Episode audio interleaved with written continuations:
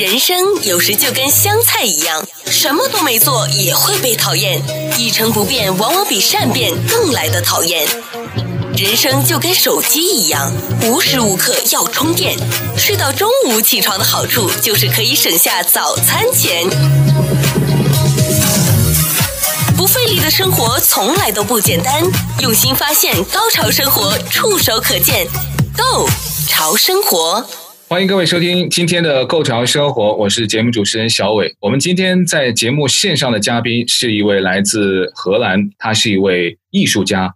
我们再准确的说，他是一位花瓣艺术家黄晓玲，来到我们的节目当中做客，去分享一下他这个非常特别的艺术之路。当然，也会跟我们听众分享一下他在荷兰旅居多年，尤其他在这个成为花瓣艺术家的这个过程当中的一些非常有趣味的故事。小林你好，Hello，小伟你好，现在是荷兰的晚上。这个要说嘛，就是 Life 的话，我们的时差还是差很远的。对，因为美国跟欧洲还是有时差哈，所以我们也非常感谢黄小林，也能够在他接近要晚上睡觉的时候，在我们这个最黄金的时段，跟我们的听众去分享。他是艺术家，可是花瓣的艺术家，很多的听众也许不太明白，那这个是跟花有什么样的关系，还是跟艺术的关系会更大一点？花瓣艺术其实好像，如果嗯，从艺术的分类来说呢，并没有花瓣艺术。那我是和花结缘在荷兰，然后我主现在主要是呃用花瓣去创作，而不是用普通的花。所以呢，我把它称之为我的花瓣艺术。因为呢，其实很多艺术家呢都会以花为主题和。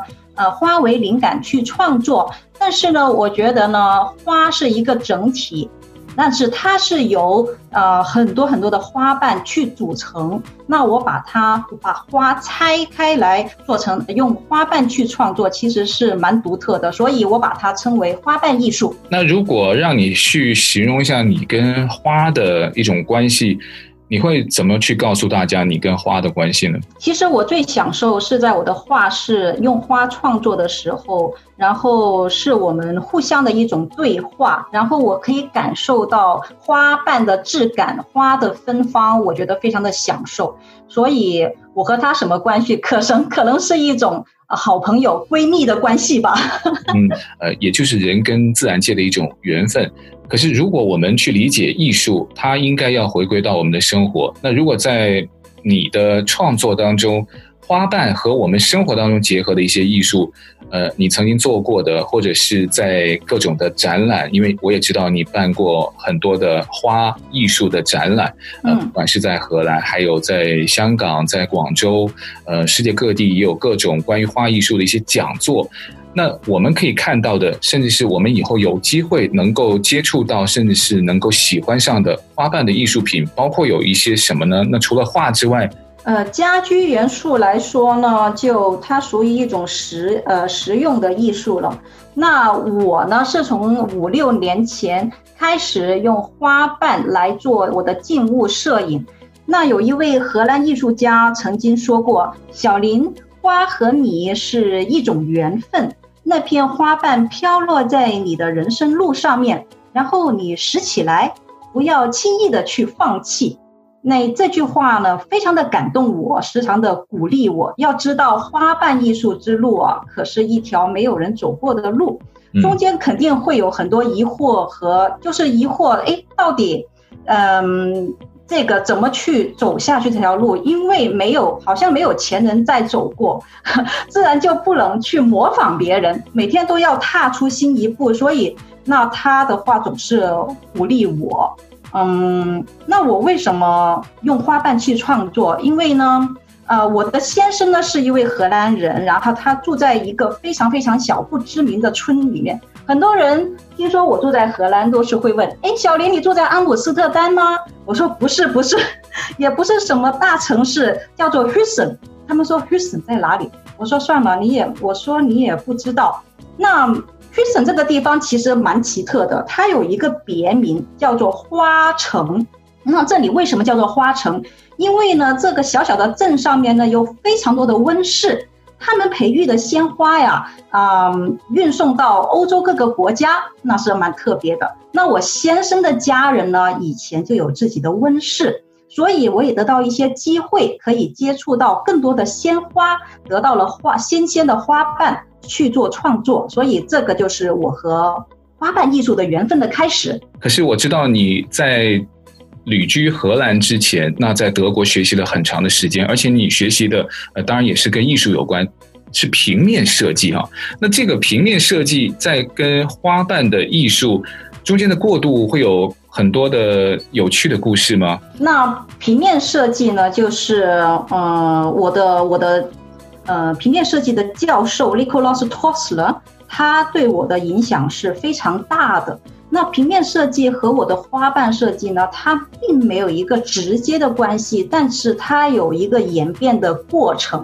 首先，我是一个非常爱花的人，我出生在广州，我从小就非常的爱花，但是总是以为，诶，一个小女生喜欢花不是蛮正常的吗？但是呢，我小学的时候呢，我是会带领一班同学去。偷花的那一种，甚至呢被老师就是罚要呃写小纸条让老师让家长去签名的那一种，就是为了花好像做了一点坏事哈。但是我一直也没有察觉它有什么特别。但是呢，当我离开了呃祖国，然后到了欧洲生活了一段时间以后呢。有一天，然后来到一个花店，我离我很远的地方，然后我闻到一种非常熟悉的味道。我当时不知道什么味道，很熟悉。然后我找到了那一朵花，当时候我就很想有那个很激动、想流眼泪的感觉，因为我看到什么花呢？看到一盆广州的水仙花。要知道，在欧洲基本上就是汗水仙，汗水仙其实它是臭的。那我们的广州的水仙花，它种植在水里面呢，它是非常的芬芳的。嗯，当时候我就感觉到我好像有那种，呃，故乡的感觉。所以呢，花一直很牵引我，无论到什么地方，有一种牵引。那我和花结缘在荷兰是一种缘分吧。所以就慢慢从平面设计，其实中间还有一个绘画的过渡，然后绘画慢慢转到了花瓣，它是一种缘分。但是在我的花瓣艺术里面，仍然保持了我平面设计时候对色彩的喜好，对于这一个平面元素分析的一些理念，也在我的花瓣艺术里面。所以呢，没有直接。去有一个连接，但是它有一个演变的过程。你的先生家里面是在荷兰这个小镇的花农啊，是一个花农的家族。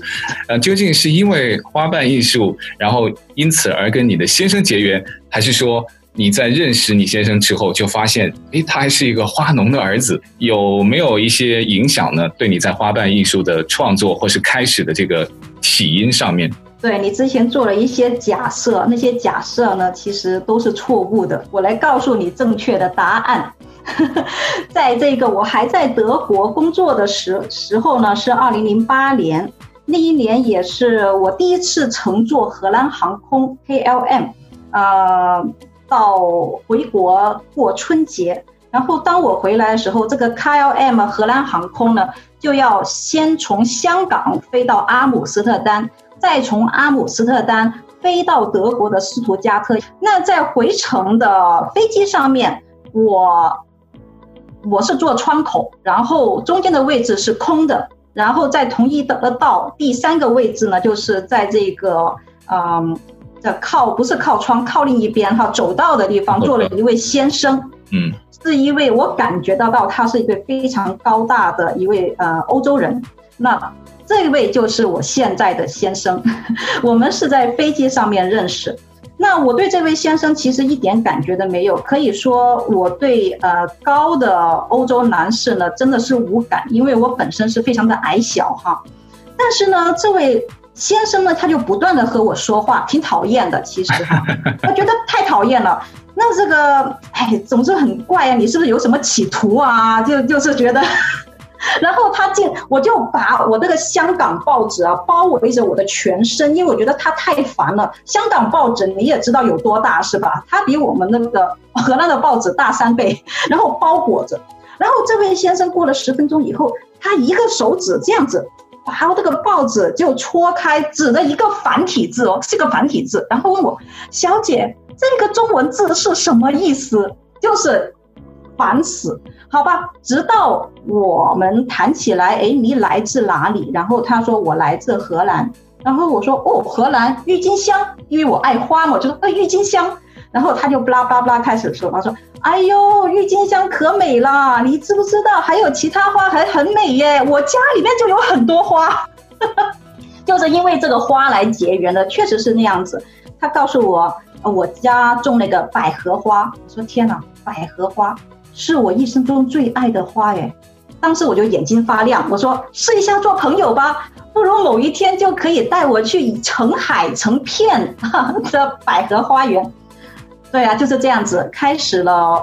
呃，我们的这一个罗曼蒂克，同时也是呃后续到花瓣艺术。其实我们认识的大概过了，应该是三四年以后嘛，我才开始进行我的花瓣艺术。不是说在他之前或者啊、呃、认识他就开始，慢慢慢慢这样子有一个有一个缘分。我开始花瓣艺术的那一年呢，是这个荷兰的春天来得太早，这个跟气候有关，它是不正常的一个春天，天气太暖的时候呢，温室里面的花呢就是很早很早的开放，但是它又不适宜到外面做露花，所以呢才会有堆成山的这种叫做商业垃圾的出现，新鲜的花天天被摘走，所以我就开始了花瓣设计。不费力的生活从来都不简单，用心发现，高潮生活触手可见，Go 潮生活。他有一次，呃，从香港坐飞机要回到欧洲时候，在这个荷兰航空的航班上，与他的现任先生，也就是当时的这位陌生的。欧洲男子，他还不知道是来自荷兰的这位高大英俊帅气的男子的一段小小的艳遇，呃，也就开启了他这段的故事。嗯，首先我的花瓣艺术之路是在我们结婚以后的第二三年才开始的，所以呢，呃，和他要走到一起呢，并没有是和我的花瓣艺术相关。呃，导师呢，我和他交往的时候呢，我是一位平面设计师，我有自己一份非常稳定的工作。因为我当时住的德国的斯图加特呢，从经济情况来说是呃德国排名第二，基本上第一是慕尼黑，第二就是斯图加特，所以斯图加特是一个非常富有的城市。整个城市里面的所有的那个政府的用车都是呃奔驰，Mercedes，我们叫做。包括垃圾车、警车、救护车，全部 Mercedes。所以，呃，让让我离开德国，离开斯图加特，到一个荷兰的小地方，我说过是一个小农村哈，去生活，其实对于我们来说还是一个挑战。对，当时候没有想到花瓣艺术还没有开始，只是做一个德国和荷兰的比较。我要我们两个是继续在德国，还是去荷兰？嗯，首先从国家的大小来说呢，荷兰是很小的，德国是很大的。那德国的经济来说，整体的经济呢，呃，比荷兰要好一点。但是德国也有东德、西德之分。然后荷兰的话呢，相对比较平均，到处的经济都是差不多。然后他们两个国家是邻国，你们也知道有战争的关系哈，那是不是这两个国家之间还有仇恨呢？这种很，这是很多亚洲人发出的呃问题，就是我觉得很好笑，就是呃德国人，德国和荷兰和比利时三个呢是会互相的嘲笑，然后互相就是呃说一些互相的笑话，这些还是文化里面的底蕴，还蛮搞笑的。那我觉得呢，德国人是非常严谨的，我非常喜欢跟非常欣赏德国人的严谨。嗯，可能大家觉得他是一板一眼，不会转弯哈，但的，但是如果和德国人合作的话呢，就是会很很稳当、很靠谱的感觉。然后荷兰人的话呢，相对灵活一点点，当然也是严谨的，也是靠谱的。但是我我自己，因为我在德国生活了很长的时间，所以我很欣赏德国人的严谨。但是荷兰人不一定，荷兰人会说，德国人没有幽默。上次我和我的荷兰的呃邻居快要吵起来了，他说德国人就是没有幽默，一点都不好笑。我就说不是啊，我很欣赏德国人的幽默，我觉得荷兰的幽默我一点都不觉得好笑。我们就说最普通的笑点有可能不太不太一样。对。绝对和你的文化底蕴呃有关系。你找了一个荷兰的男朋友，如果结婚了就是荷兰的老公，他们会担心吗？他们会觉得他不靠谱吗？会，绝对会。大部分的人都觉得这样子不靠谱，就劝我放弃他。当然是人家家里面人也觉得我不靠谱啊，好不好？就是互相嫌弃，就是互相的怀疑。对，因为我先生的家庭呢，他就是整个家庭。可能几代都是在这一个小地方长大的，嗯，这个小地方也不能说它保守吧，基本上就是在这边出生的人就觉得这边生活得很好，很自在，很少就会放弃这个小地方到一些大城市里面去。所以他们适应了这个小地方以后呢，那伴侣呢，很多都是身边的朋友，那。他们家里面其实非常的荷兰的，然后听说儿子找了一个亚洲人，中国人，他们肯定一开始是不能接受的。嗯，对，这个也需要很长的一段时间去互相的了解。其实典型的荷兰人呢，是很难接受其他种族或其他文化的饮食的。那我先生本身工作的那个公司呢，其实算是国际性哈，他们有很多机会到东南亚和亚洲去啊公干。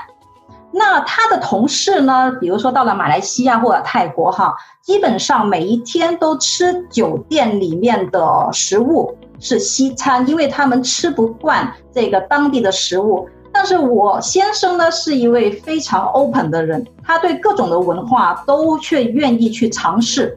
那我先生呢，是学了一点点的泰文，为什么呢？他因为想尝试泰国本地的食物，但是在那些小地方，就像小摊呢一样那样子，他们的英语不行，所以呢，我老公必须要学一点泰文，才能点到地道的东西。当然，他也出过很多错误。他说有一天晚上，身体非常的累，工作以后很累。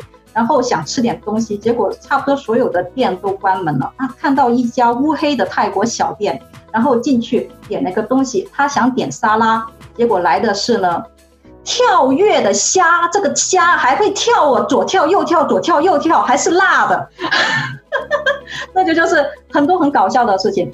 所以说呢，呃，可能我遇到一个典型的荷兰人的话，我们不可能走在一起。我当时在德国已经生活了接近的十年了，我也不是一个纯粹的说是中国人了，我也改变了很多，什么奶酪我也吃啊，什么奇怪的德国东西我也吃，是吧？我不只是不只是吃中餐，那我老公也非常喜爱中国的食品，他最喜欢吃的是广东的叉烧包和蛋挞。哦，所以需要是这样子去磨合，两个人可以在一起，就是文化的融合。不费力的生活从来都不简单，用心发现，高潮生活触手可见，Go 潮生活。今天我们节目线上嘉宾邀请到的是来自于荷兰的。花瓣艺术家黄晓玲，啊、我们继续跟小玲聊一聊，在尤其在二零二零年吧，在疫情之后啊，那对于全世界都有了很大的变化。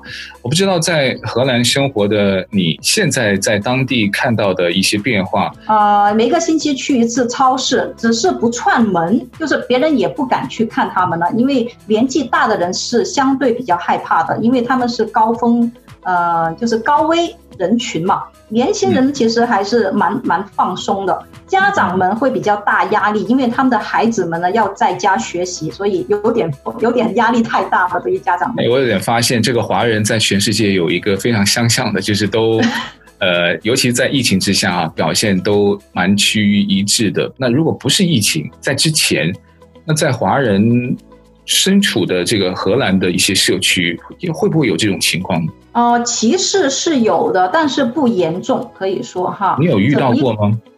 呃，我在荷兰没有遇到过啊，呃，我在德国反而遇到过，因为我之前住的斯图加特是一个非常大的城市，而且呢，各种种族都有。嗯啊，呃，我遇到过的也不是很危险。我当时是住在山上面，算是富人区。当然我不是富人哈，我只是租了一个很小的公寓在那边。然后晚上很晚的时候，呃，十点钟走路的时候呢，有人啊，开车经过。丢鸡蛋就在丢在我身上面，当时候是非常的受到惊吓，可能是就是挑，可能是小孩子。对，我有去报警，但是警方说有可能就是十来岁的小孩子的恶作剧，有可能也不是说针对我是一个亚洲人，因为当时候车还是开得蛮快，然后又是呃黑夜，同时呢是看到我的背影，所以不确定是不是针对我。但是那个已经算我在欧洲。十几年遇到过最严重的袭击，其他荷兰没有。荷兰我们的小镇是非常非常的友好的，啊、呃，见面不不认识遛狗的都会打招呼的那种，就是小农村嘛。就大城市的话呢，会有。歧视的事件确实会有。其实，在你生活的这个荷兰的小镇，呃，当地或者是如果整个荷兰你认识的，呃，华人啊，呃，大概会从事什么样的工作呢？应该是各行各业都有，但是呢，华人在荷兰呢，很多都是从事餐馆业。呃，荷兰有一种呃自己的特色餐呃餐厅。它叫薯条店，薯条店呢就是卖这个荷兰的特色炸薯条，同时也卖很多所谓的垃圾食品，就是各种的肉球放到油里面煎炸的这种，但是欧洲人很喜欢。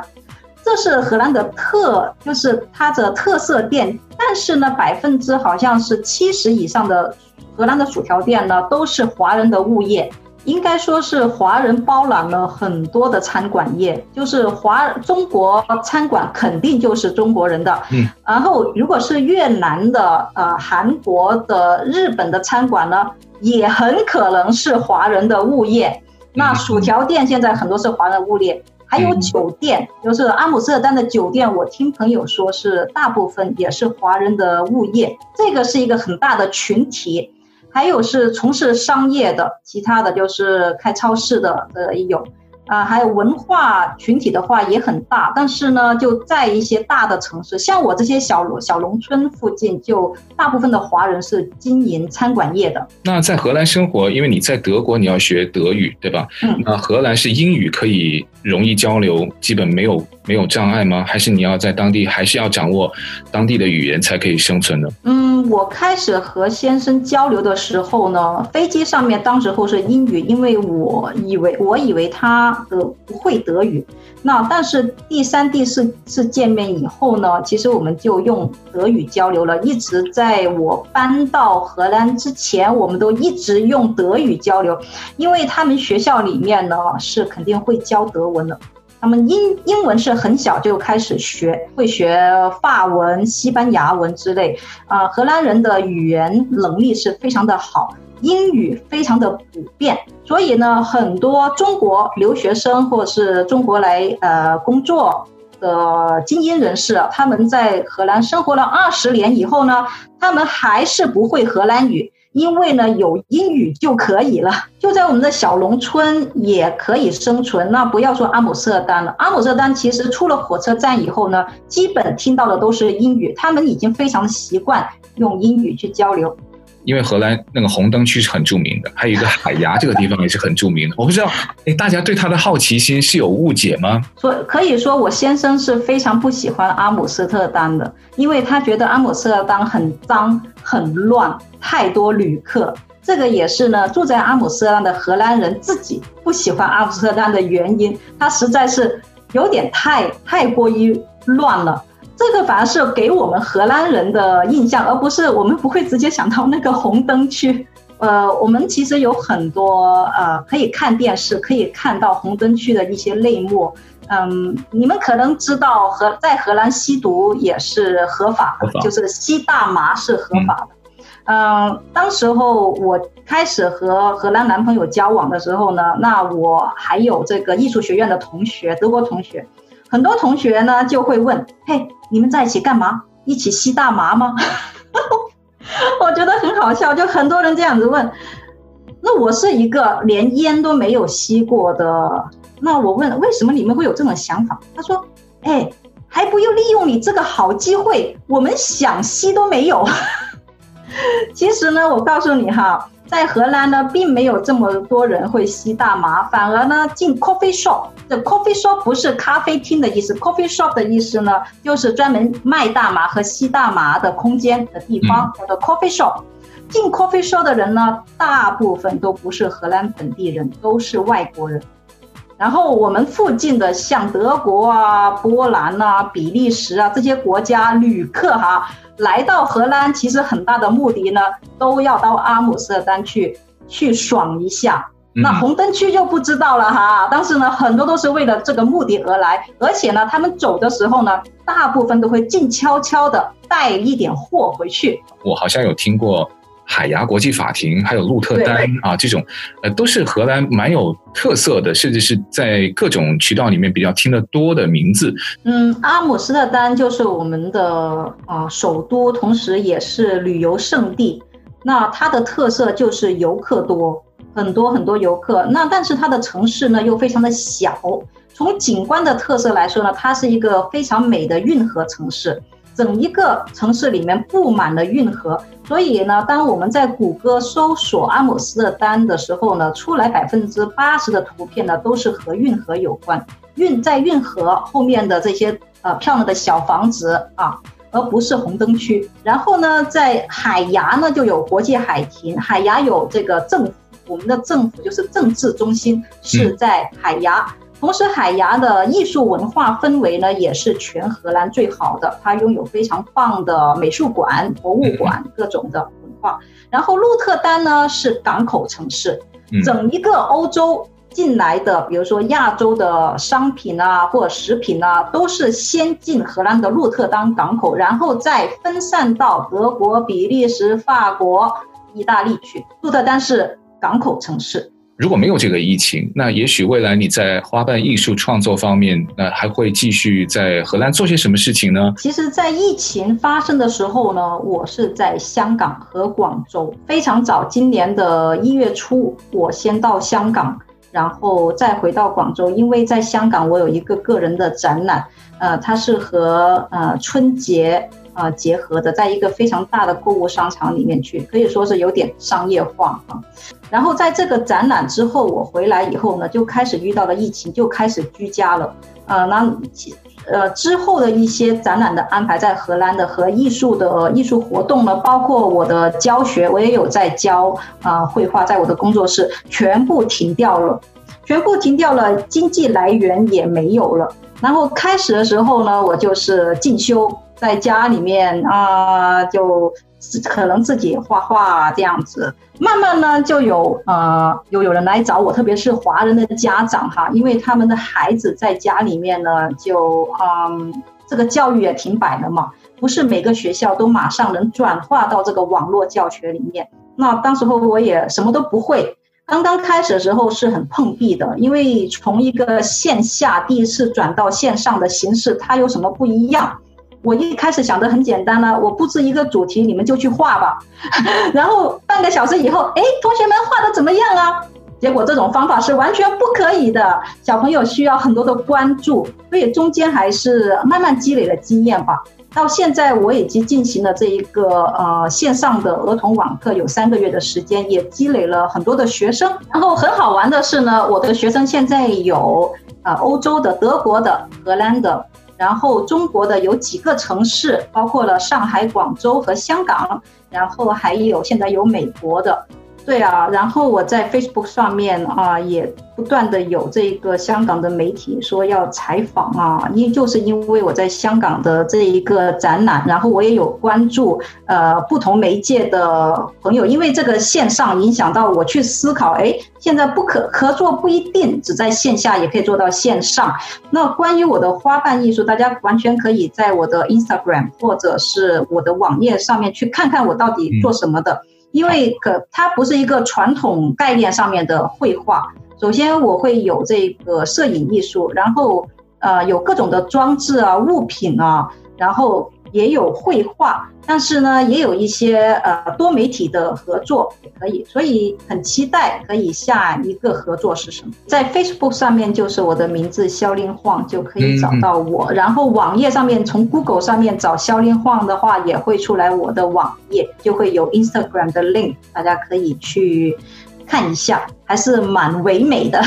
嗯，艺术家啊，总会有一些非常特别的气质，有一些特别奇妙的故事。我们也非常感谢滑板艺术家黄晓玲，谢谢你，也谢谢小伟，谢谢你们美国的朋友，再见。